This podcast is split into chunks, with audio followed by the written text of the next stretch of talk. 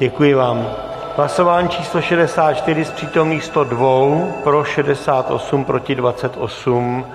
Návrh byl přijat. Konstatuji, že s návrhem zákona byl vysloven souhlas. Já si myslím, že tenhle ten uh, přístup vlády, kdy v podstatě navrhuje vybrakování příjmu státu, vypovídá o tom, že už vlastně rezignovali na to, že tady bude vláda ANO vládnout příští volební období a že to je přístup po nás potopa. Možná, že ten rok 2020 nakonec bude zaznamenán v dějinách jako rok, kdy jsme přestali být tou zemí rozpočtově a, a, a fiskálně obezřetnou. My stále v mediálním prostoru slyšíme, že jak jsme na tom špatně. Je to nepravda. Prosím nevěřte tím lidem, kteří říkají, že máme rozvrat veřejných financí. Je to normálně nepravda, je to lež. Politici, ekonomové i veřejnost se přou o důsledcích úpravy daňového systému, který před necelým týdnem schválili poslanci. Zrušení tzv. superhrubé mzdy, které sněmovna odklepla na návrh premiéra a předsedy hnutí Ano Andreje Babiše, vyvolalo výbušné reakce. O rozvratu veřejných financí v Česku teď kromě ekonomů mluví třeba i vládní sociální demokraté. Co konkrétně úprava bude znamenat pro lidi a státní rozpočet? Přichází ve vhodnou chvíli? A jak s ní naloží Senát, který je pro balík daňových změn další důležitou zastávkou? Je středa 25. listopadu. Tady je Lenka Kabrhelová a Vinohradská 12. Spravodajský podcast Českého rozhlasu. Po 13 letech zřejmě už nebude na výplatních páskách kolonka se super hrubou mzdou. Poslanci schválili její zrušení a podpořili snížení daně z příjmu. Sněmovna při nočním schvalování daňového balíčku podpořila návrh premiéra a předsedy hnutí Ano Andreje Babiše. Neschody balíček vyvolal ve vládní koalici, podporu ale našel u některých opozičních stran. Dolní komora parlamentu taky podpořila zvýšení základní daňové slavy na poplatníka. Ta by měla vzrůst na částku, která odpovídá průměrné hrubé mzdě vždy za předminulý rok. Zákon ještě musí projednat Senát a podepsat prezident. Nižší daně bychom pak pocítili od lednové výplaty. Jana Klímová, vedoucí domácí rubriky hospodářských novin. Ahoj Jano. Ahoj, dobrý den. Jano, jak převratné opatření tedy ten daňový balíček na české poměry představuje? Je to určitě převratné. Podle některých ekonomů je to největší daňový zásah od začátku novodobé historie České republiky. Spočívá to především v tom, že vlastně se daně snižují zhruba o čtvrtinu.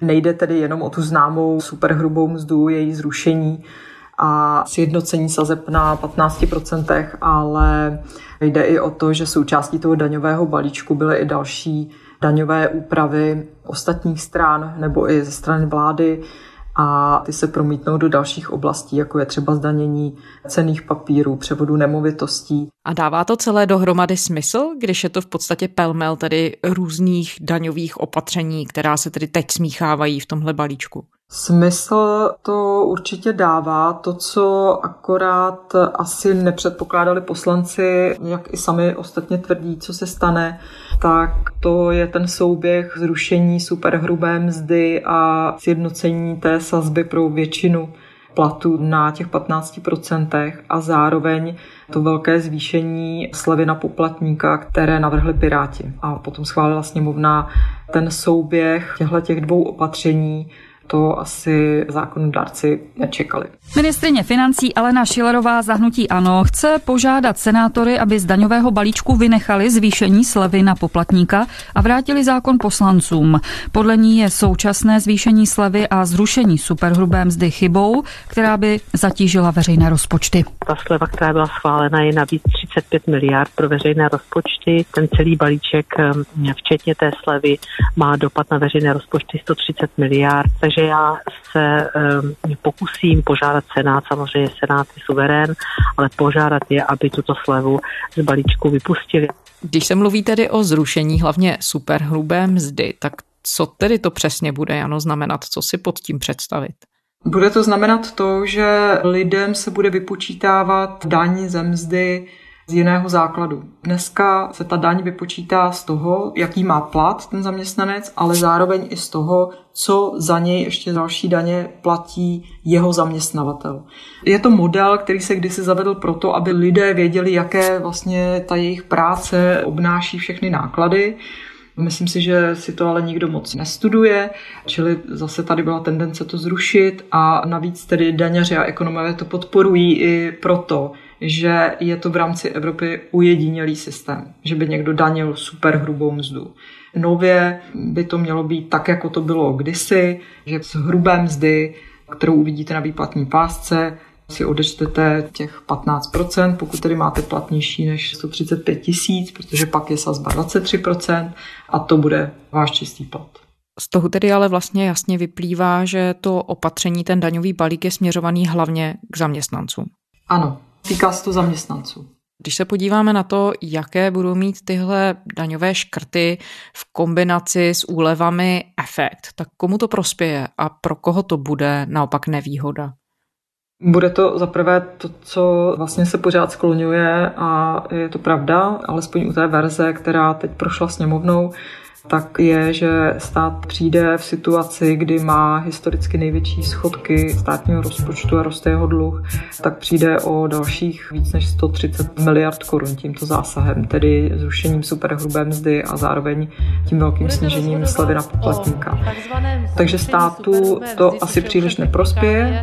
Nebudu už připomínat historické konsekvence, ale budete rozhodovat o podstatě největším snížení daní v novodobé historii. Protože stát říká, děláme to proto, že chceme dostat víc peněz k lidem, aby vlastně neplatili tolik daní, ale zůstali jim to v kapse, utráceli a tím vlastně rozpohybovali tu ekonomiku a druhotně potom ten stát z toho právě měl ty příjmy.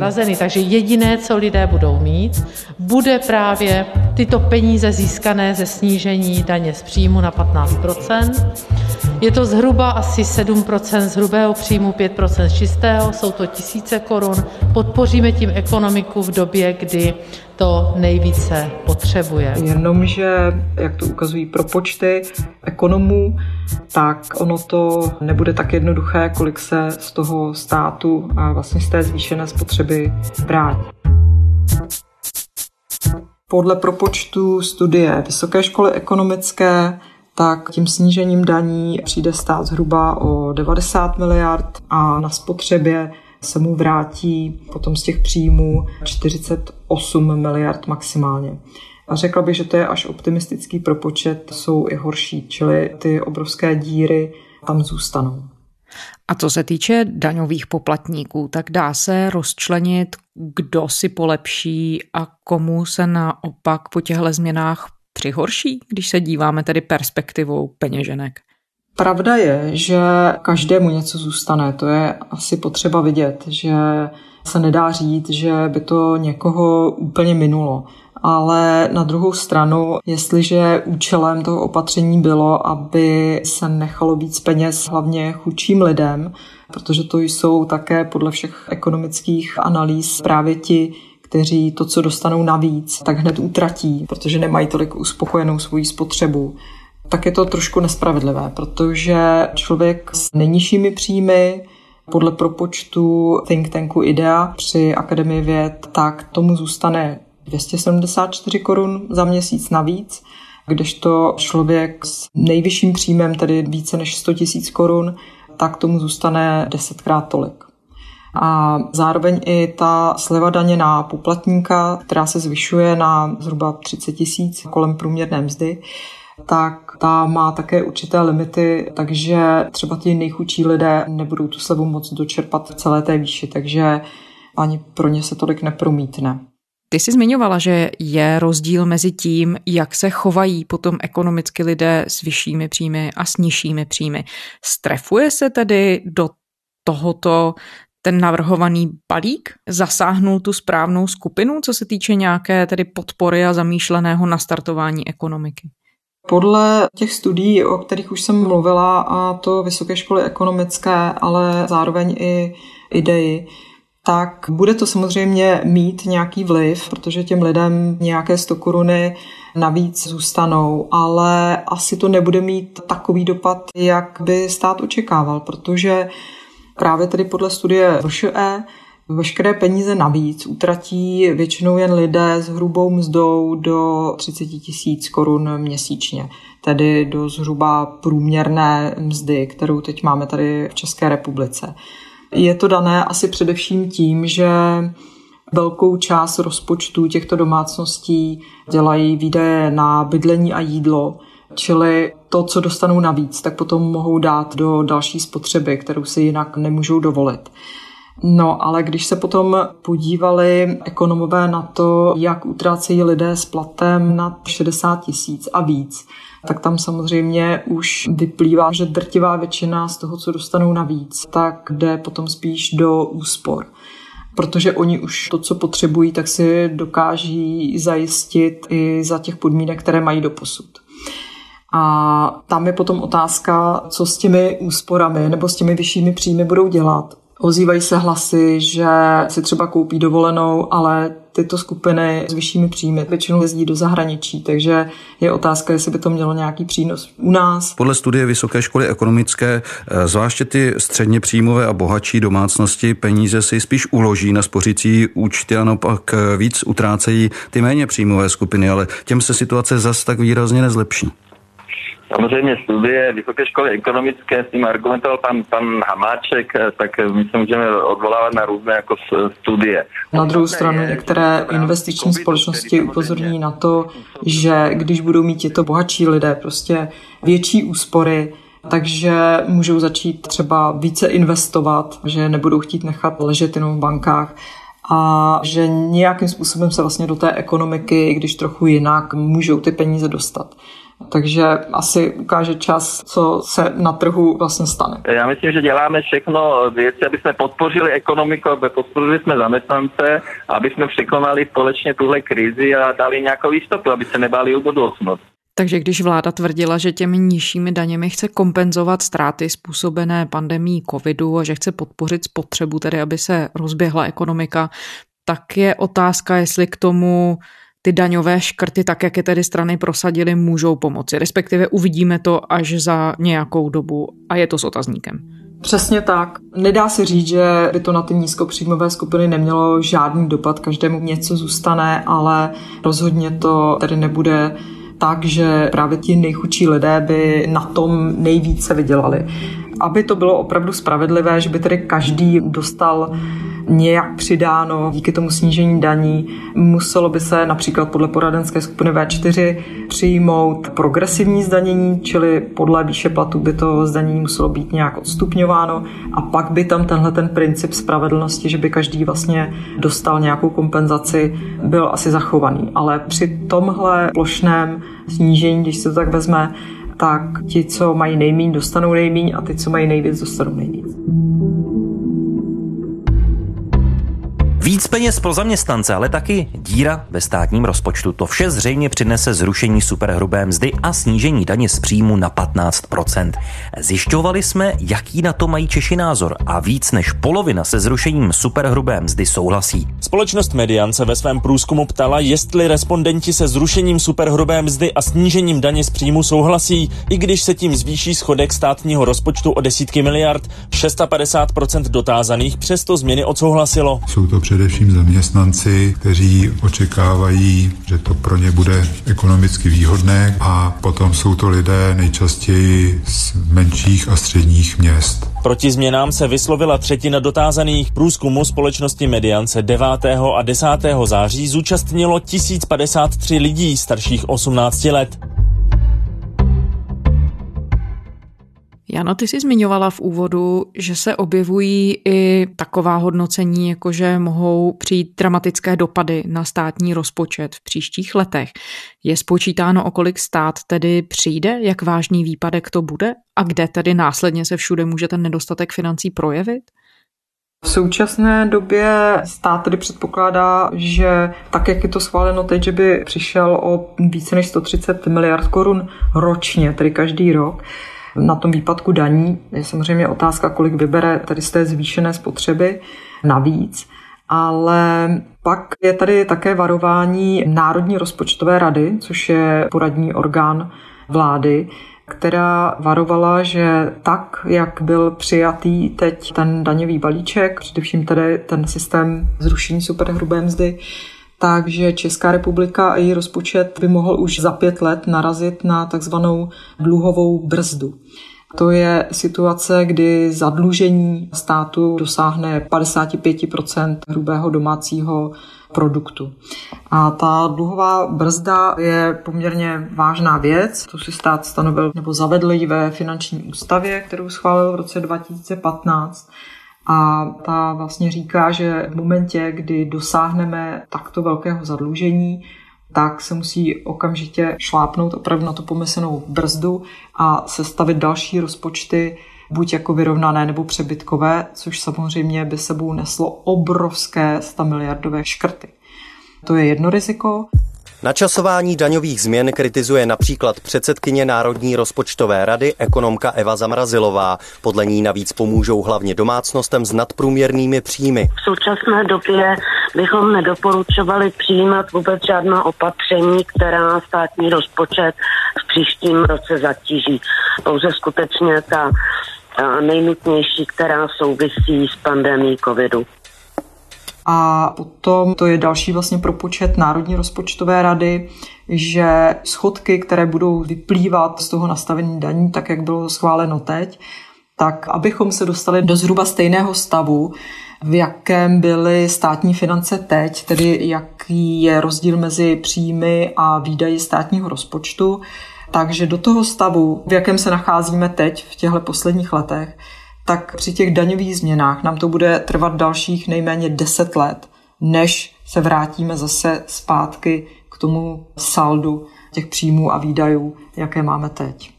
No to jsou všechno velmi varovné předpovědi a s dalšími varováními nebo velmi skeptickými předpověďmi přicházejí třeba i představitelé regionů jednotlivých měst. Třeba pardubický hejtman Netolický z ČSSD ten varoval, že v ohrožení je financování krajů, protože tam nebudou přicházet peníze, které budou chybět ve státním rozpočtu. A ty změny jsou opravdu tak dramatické, že například u pardubického kraje jsme přes noc přišli o 600 milionů korun Ono to na první pohled vypadá jako e, číslo nějaké nic neříkající, ale pokud Pardubický kraj má přibližně rozpočet 4 miliardy, tak je to 15% e, pokles. A když k tomu připočtu pokles způsobený ještě vyplácením kompenzačního bonusu pro OSVČ a k tomu ještě standardní pokles daňových příjmů vlivem poklesu ekonomiky, tak my meziročně přijdeme více jako miliardu korun, to je 25% rozpočtu. A před pohromou varují i někteří starostové. Mají pravdu? Skutečně se na vážné výpadky budou muset připravit i kraje, i města? Kraje a obce spočítali, že ta daňová úprava, kterou přijali poslanci, takže je připraví o příjmy v příštím roce až minus 30 miliard korun. Což samozřejmě bude cítit, nehledě na to, že kvůli pandemii řada měst, spíš měst asi než obcí, ale určitě i krajů, přichází o další příjmy, protože neexistuje turismus, jsou zavřené restaurace, hotely a tak dále. Takže přichází to do situace, kdy ty kraje, obce, města už tak mají problémy a teď tedy přijdou o další desítky miliard korun. Ten důvod, proč ty peníze přijdou, je, že právě část jejich příjmů je navázaná na daň z příjmů a ta se tedy takto razantně snižuje, takže jim logicky přiteče méně peněz. Obavy ohledně daňového balíčku má například senátor ČSSD a starosta Bohumína Petr Vícha. Je prosinec za dveřmi, mají se schvalovat eh, rozpočty a my nevíme, jak to nakonec eh, dopadne. A ta kombinace, která vzešla z poslanecké sněmovny, je naprosto smrtící. Eh, jsem si to počítal orientačně, tak třeba pro naše město to je minus 60 milionů korun. To je asi polovina toho, co normálně dáváme na investice. Určitě se dá část toho výpadku částku pokrýt třeba z budoucích dotačních programů i v rámci podpory evropských fondů a tak dále ale to je vždycky takový běh na dlouhou tráť. Navíc vždycky se musí nejdřív ty investiční akce financovat ze svého nebo minimálně spolufinancovat. Takže problém to pro ně určitě bude. Víte to, stát si půjčí, ale nutí teď, aby podobně nezodpovědně se chovali i obce a kraje. Myslíš, že může hrozit scénář opravdu typu kolapsu financování základních služeb, před čímž někteří starostové třeba varovali, anebo se budou muset uchýlit k nějakým v úvozovkách tedy opravným nebo korekčním prostředkům, že budou se snažit vybírat peníze od lidí, jinak třeba zvýšením daně z nemovitostí a tak dále? To určitě je možnost, protože právě tu větší flexibilitu pro stanovení daní z nemovitostí obce a města dostávají. Takže oni si budou moct určit, jestli budou to chtít nějak zvýšit. Na druhou stranu situace není určitě skvělá, aby se lidem, jo, tady vidíme na jedné straně, že vláda se snaží teda lidem nechat víc příjmů, snižováním daní, ale pak bude říkat městům a obcím, aby oni si ty příjmy zajistili tím, že zdaní jinudy, tak to asi není úplně dobré a myslím si, že se obcím do toho nebude chtít. Ale jestli to dojde někde k tomu, že by se úplně rozvrátily základní služby ve městech a v obcích, nevím, já si to nedovedu představit. Určitě jsou možnosti, co škrtnout jinde a to jsou investice, což v dlouhodobém horizontu není samozřejmě dobré ale určitě to každý udělá spíš, než že prostě by nechal to město v krátkodobém horizontu rozvrátit.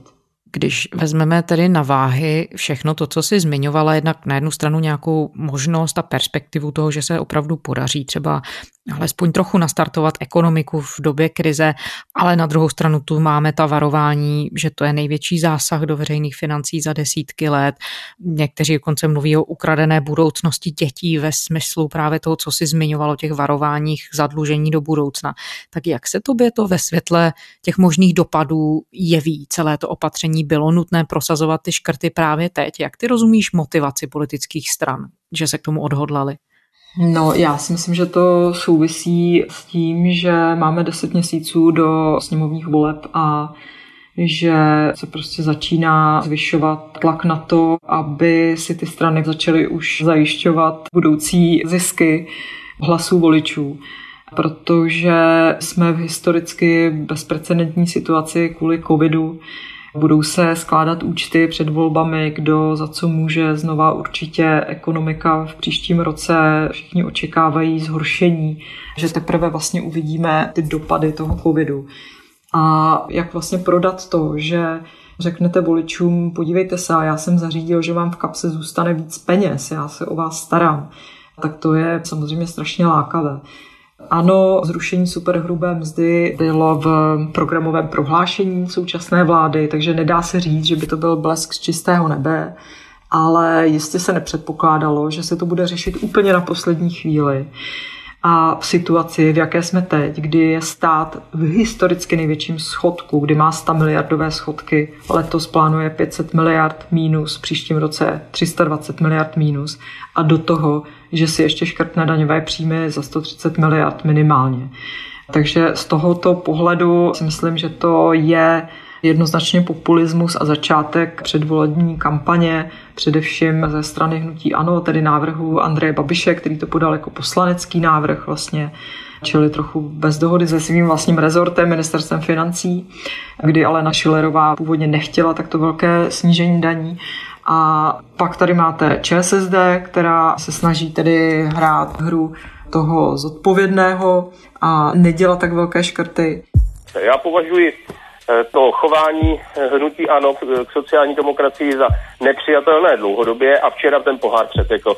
Prostě eh, to chování je neuvěřitelné, vytváří si Andrej Babiš koalice, jaké chce No a myslím, že ČSSD už té vládě nemá co dělat. Kvalita služeb v krajích se kvůli plánovanému snížení daní může zhoršit. Upozorňuje na to hejtman Pardubického kraje Martin Netolický z ČSSD. Právě kvůli daňovým změnám, které schválila sněmovna, proto včera na sociálních sítích vyzval stranu k odchodu z vlády. Předseda ČSSD Jan Hamáček řekl ČTK, že v koronavirové krizi není na místě zabývat se výzvami k odchodu z vlády. ČSSD podle Hamáčka doufá, že schválená podoba daňového balíčku ještě není definitivní. Balíček se nelíbí ani ministru ministru Lubomírovi za Orálkovi. Já jsem také samozřejmě nespokojený, protože prošel návrh, který je ve sporu s tím, o co jsme stáli a co byla jedna z klíčových věcí pro nás. Bránit tomu, aby v té krizi rostla nerovnost. Ostatně ČSSD cílí na voliče, kteří patří spíš do té méně příjmové skupiny, pro které to navíc nebude mít tak velký dopad. Takže to je jako další postoj, který v tom je. A pak je tady ODS, která z ANO to prosadila a tam si myslím, že jde především o voliče také v první řadě, protože, jak už jsme si říkali, tak největší úspory z toho budou mít lidé s vyššími příjmy, a to jsou samozřejmě voliči ODS, která je v situaci, kdy bojuje o každého voliče. Jde jí rozhodně v těch příštích volbách o hodně, protože se je bude snažit v koalici s Topkou a lidovci vyhrát a hlavně porazit hnutí ANO. Právě ODS si za spolupráci s vládním hnutím Andreje Babiše vysloužila velkou kritiku. Vlastně jako jediná opoziční strana, která jinak se vymezuje vůči Andreji Babišovi, teď tedy s ním spolupracovala v tomhle ohledu. Je ta kritika na místě? Dá se opravdu označit ten krok, že se ODS přidala k tomuto opatření za nezodpovědný vzhledem k tomu efektu na budoucí stav veřejných financí v Česku? Když bychom to vzali čistě věcně, tak zaseknout takovou sekeru do státního rozpočtu samozřejmě můžeme říct, že to je nezodpovědné. ODS argumentuje tím, že je to opatření na dva roky, že pak se uvidí a že vlastně ona přinese zároveň úspory a že vůči rozpočtu, že to z její strany nebude tak nezodpovědné. Nicméně určitě není možné oddělit záměr, chceme snižovat daně od toho, v jakém stavu jsou státní finance. Takže z tohoto pohledu samozřejmě i ze strany ODS je to trochu ideologický krok nebo populární, dejme tomu. Ale zase chápu právě z toho politického hlediska, že se ODS rozhodla vsadit na tu kartu, že ona je ta, kdo tady tlačí dlouhodobě snížení daní, ona je ta, která to navrhovala už před rokem, před dvěmi, aby se zrušila superhrubá mzda. A teď by to byla ona, která to zabránila a vlastně se přidala k tomu, co všichni kritizují, že nelze stavět program politických stran jenom na koncepci antibabiš, čili jenom nesouhlasit s ničím, s čím přichází Babiš.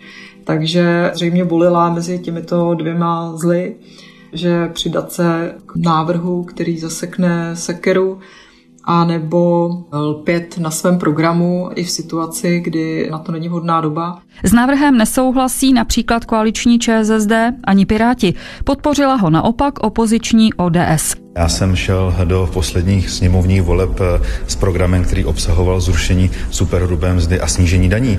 A jsem rád, že i z opozičních hlavic se mi ten program eh, podařilo eh, naplnit. Podle poslance Jana Skopečka z ODS ale stát musí snížit své výdaje. Rozhodla se pro program. Otázka je, jak to ti voliči ocení. Jestli pro ně bude důležitější, že dostanou několik tisíc měsíčně navíc, a nebo jestli pro ty voliče bude důležitější strach z budoucnosti a z obrovského zadlužení Česka. A dá se říct, že to samé asi platí i pro voliče dalších stran, které tedy v tomhle konkrétním případě jednali jinak. A hlavně asi můžeme mluvit o ČSSD, kterou si zmiňovala, která se vlastně z tohoto vyňala, nešla společně s ANO, s ODS, s KSČM, tedy SPD, kteří to taky nakonec ten balíček podpořili. ČSSD tedy se rozhodla jít opačnou cestou, nicméně zase na druhou stranu tu vidíme možné následky také vnitrostranické a vlastně vnitropolitické kvůli třeba i porušení koaliční smlouvy a tak dále. Otázka je, do jaké míry voliči ČSSD tady ty daňové věci opravdu osloví. Nejsem si jistá, to asi ČSSD ví líp, jestli její voliči a potenciální voliči, které chce získat, jestli opravdu je pro ně to podstatné, jaká je momentálně daňová sazba. Já si myslím, že to není to nejpodstatnější, že je to příliš sofistikované téma a není to asi to, proč by se rozhodli volit ČSSD. Andrej Babiš odráží tu kritiku a konec konců to stojí i v té důvodové zprávě k tomu balíčku, že to navrhované snížení daňového zatížení je zamýšlené jenom na dva roky, že to má být omezená věc. Je ale vůbec jenom myslitelné, že by jakákoliv příští vláda daně zvýšila? Nejsme tady tedy svědky opatření, jehož důsledky budeme pocitovat nejenom další dva roky, ale třeba příští dekády? Já osobně si myslím, a třeba se pletu, ale já si myslím, že to možné je, protože když budete stát tváří v tvář nějakému rozkladu státních financí, obrovskému zadlužení a třeba i to, že budete muset šlápnout na tu dluhovou brzdu, čili začít s obrovskými škrty, tak si myslím, že těm příštím vládám nic jiného nezbyde, než tu situaci řešit. A Je potřeba to udělat co nejblíž po volbách, protože samozřejmě, že i pro všechny ostatní nepopulární opatření platí, že se nedělají rok před volbami. Čili říká se, že v tom čtyřletém období, na které je zvolena vláda, tak se zásadní věci dělají v prvních dvou letech. Takže pokud ten příští kabinet nepromešká šanci, tak si myslím, že může udělat zásadní kroky, které to můžou nějakým způsobem změnit. Teď se bavíme o tom, že se snížila daň z příjmů, ale tam jsou různé možnosti, jak jsem mluvila třeba o té daňové progresi, ty různé daňové bonusy a úpravy slev na poplatníka. Chytrá vláda to bude moct prodat ne jako jenom čistě a teď vám zase ty daně zvýšíme, ale přijít s nějakým chytřejším systémem, než je tento. Ale dá se říct, že si to vlastně v úvozovkách vypije každá další vláda, která přijde. Tak to určitě. To jistě není nic závidění hodného, protože přijde do situace, která je historicky ojedinělá, protože schodky 500 miliard jsme neměli nikdy.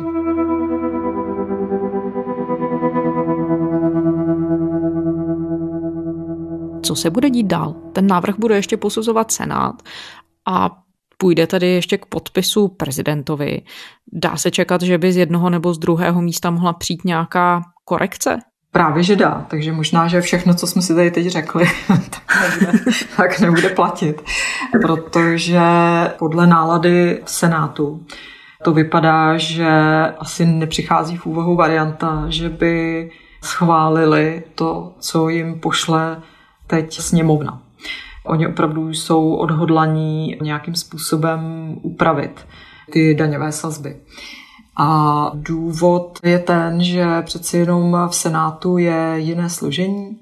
Nejsilnější momentálně je tam klub ODS spolu s Topkou. Samozřejmě můžeš namítnout, že právě ODS to ano prosadila, ale ten senátorský klub ODS rozhodně není jednotný a dá se říct, že je tak nějak trochu rozpolcený. Takže je otázka, k čemu se přikloní, protože spíš tam opravdu bude snaha tu sazbu nějakým způsobem zvýšit víc než na těch 15% nebo něco udělat s tou slevou na poplatníka, což ostatně chce tedy i Alena Schillerová s Andrejem Babišem, čili hnutí ANO. Ale to má samozřejmě velkou nevýhodu v Senátu, protože momentálně má asi jenom čtyři nebo pět senátorů. Totež ČSSD, čtyři senátory. Takže rozhodující bude ODS, TOP, STAN a Lidovci, což jsou vlastně všechno zástupci stran, kteří mají problém s tím schváleným modelem. Ty jsi zmiňovala v úvodu, že asi let jaké vysvětlení můžeme hledat v blížících se parlamentních volbách příští rok na podzim. Ale já jsem se chtěla ptát ještě na jednu věc. Třeba ji zmiňoval ekonom Mojmír Hampl, bývalý viceguvernér České národní banky, který mluvil o tom, že, a teď parafrázuju, jako by to byl skoro takový volný pád, jako by se něco odbrzdilo a najednou by politici byli ochotní utrácet takovým způsobem a vlastně přemýšlet o vůbec veřejných financí způsobem, který je nevýdaný, neslíchaný. Popustili úzdu něčemu, co tu ještě nebylo. Jakým způsobem tomu rozumíš ty, že se to děje právě teď? No, já tomu rozumím, že je situace, které se asi málo který politik ocitl a to je souběh pandemie nebo epidemie koronaviru a neformálnímu začátku předvolební kampaně. Samozřejmě v 90. letech byla tady transformace celé ekonomiky a tak dále, ale byly to nějaké modely, které se daly trochu předvídat. Tady najednou jsme v situaci pandemie, kdy nám umírají lidé a tomu se přizpůsobuje velká část ekonomiky. Jako v situaci, kdyby byly skoro tři čtvrtě roku zavřený určitý sektor, jako služby, obchody, to prostě tady ještě nebylo. A myslím si, že je to tak obrovská nejistota a zbuzuje to takovou paniku a strach o tom, co bude, že to vede k opravdu neobvyklým opatřením typu musíme to všechno zachránit a nesmíme o ty lidi přijít. A další věc je, že tady máme hnutí ANO, které je prostě populistické, které nemá vlastně spojence, nemá vůbec jistotu, že i kdyby znovu zvítězilo ve volbách, že tu vládu se staví. Andrej Babiš bojuje o svou další politickou kariéru. Zároveň opozice cítí jedinečnou šanci porazit ho a do toho tady bojujete ekonomikou o záchranu lidských životů. To je podle mě kombinace, která vede k opatřením, kdy racionální argumenty už přestávají fungovat. Jana Klímová, analytička a vedoucí domácí rubriky hospodářských novin. Jano, moc děkujeme. Děkuji za pozvání. Naschledanou. A to je ze středeční Vinohradské 12 vše. Naše epizody najdete kdykoliv na serveru iRozhlas.cz, to je spravodajský web Českého rozhlasu, a také v podcastových aplikacích. Poslechněte si nás i v mobilní aplikaci Můj rozhlas, kde je také všechno další rozhlasové audio. Naše adresa je vinhoradská 12 zavináč rozhlas.cz. To byla Lenka Kabrhelová. Těším se zítra.